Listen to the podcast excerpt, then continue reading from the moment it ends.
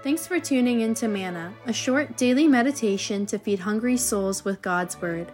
These episodes were prepared by ordained ministers for a radio broadcast called Voice of the Church and are now republished by the Reformed Perspective Foundation, a Canadian charity that applies biblical truth to the issues of our time. Here's today's serving. Good day, dear listeners. Thank you for tuning in once again to these meditations dealing with the book of Ruth. It is good to be together, and we hope that our time will result in the glorification of God's name and the salvation of his people.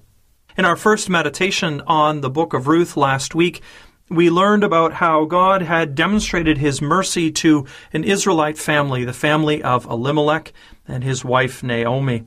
We learned how he had done so by opening a way for Naomi to return to the promised land.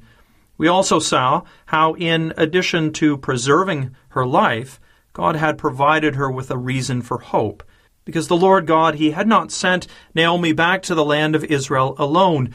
No, He'd worked in the heart of Ruth, Naomi's daughter in law, and He had moved her to love Naomi with a deep and an abiding love. So great was that love that Ruth turned her back on her own land and her own people, and she returned to Israel with her mother in law, who came back to live in her hometown of Bethlehem. What we learn as we continue to read through the book of Ruth, however, is that God's plan for Naomi it involved more than just preserving her life and providing her with a companion. No, God had something bigger in mind for Naomi. He intended to change Naomi's heart. You see, when Naomi arrived back in Bethlehem, she wasn't the same woman who had left all those years ago. When she departed, she'd been a relatively young woman, a woman with a husband and sons and hope for a future. But when Naomi returned, she was older. She was a widow. She was a woman without kinfolk and without anything of a hope for the future. More than that, Naomi was a woman who had been deeply embittered by her losses. When she arrives back in Bethlehem, she is angry and she is despondent so angry and despondent that she informed the women who welcomed her back to Bethlehem that they were in fact conversing with a dead woman. The woman you once knew has died, she says. Naomi is no more. Now only Mara remains.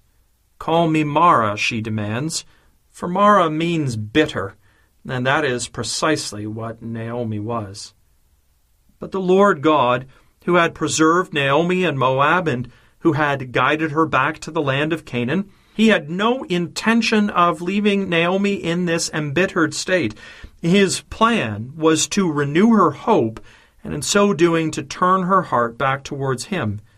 And as we read through this story, we realize that the way that he will effect this transformation is by love. He will love Naomi and so he will soften and renew her heart so that she can learn to love again. And the Lord demonstrates his love for Naomi through two particular people. First, he does so through the love of her daughter in law, Ruth, and then through the love of a distant relative named Boaz. Boaz, who was a wealthy farmer who lived in the city of Bethlehem, Naomi's hometown. Ruth and Boaz will become God's agents, so to speak. They will be the tools that he uses to show his fatherly care and affection to his wounded and heartbroken child. Now, to appreciate the role that Boaz and Ruth play in Naomi's life, we need to understand that they become examples of a very particular kind of love. They become examples of what the Bible identifies as Hesed love. Hesed is a Hebrew term that appears a number of times in the book of Ruth. Most English translations have decided to translate that term as kindness. But kindness doesn't really capture the full scope of what's being communicated here. Hesed love speaks of something beyond mere affection or goodwill. What's being conveyed here is the idea of an enduring and devotional love.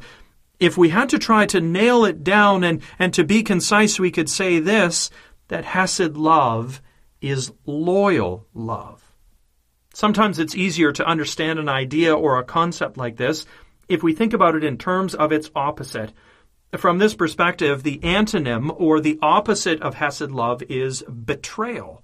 That is a breaking of faith, which results in the severing of ties. By contrast, however, Hesed love is the kind of love that focuses on maintaining and on preserving relationships.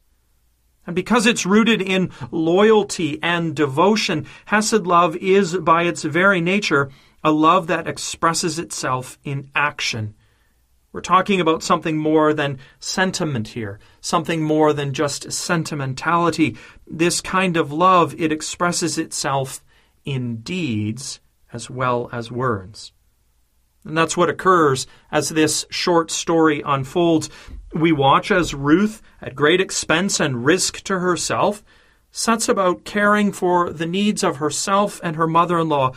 She decides that she will go out and she will glean in the barley fields that surrounded the villages in Bethlehem in an effort to provide enough food for her and Naomi to live on. And we learn that guided by God's gracious hand, she was directed to, to glean, that is, to gather fallen sheaves of, of grain, be it wheat or barley. She's moved to glean in the field of a local farmer named Boaz, who it turns out was one of Naomi's relatives. And we're told that, that Ruth's willingness to care for her mother in law, as well as her diligent hard work in the fields, this was something that Boaz sees and takes note of. He could see that Ruth was willing to do whatever it took to provide for their needs. And he responds to her display of Hesed love by taking steps to ensure that Ruth is safe as she works in the field, that her virtue is protected, and that she and Naomi are provided with all of the food that they would need. And what's remarkable is that the impact that these displays of love have they have a remarkable impact on Naomi and her heart. We're told at the end of chapter 2 that having experienced the Hesed love of Ruth and Boaz, that Naomi's heart begins to warm. It begins to soften. She's starting to see that, that God's love for her hasn't vanished, and that despite everything she's endured and all the suffering that's befallen her, He was still caring for her and working to her good. And so in chapter 2, verse 20, she pronounces a blessing on Boaz with these words May he be blessed by the Lord, whose kindness has not forsaken the living or the dead. The point of all of this is to say that Ruth and Boaz lived a life of Hesed love. They were loyal to Naomi and to the family of Elimelech, and they did everything they could to preserve those relationships and they showed their love not just in words, but also in deeds. And witnessing that love, it began to change Naomi's heart. And that's what we need to see here, dear listener. We need to see that Hesed love changes hearts. Nothing has changed since the days of Ruth. And that's because God doesn't change.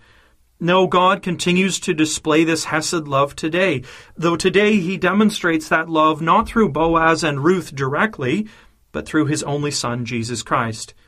We need to understand that Jesus Christ is God's expression of Hesed love to the world.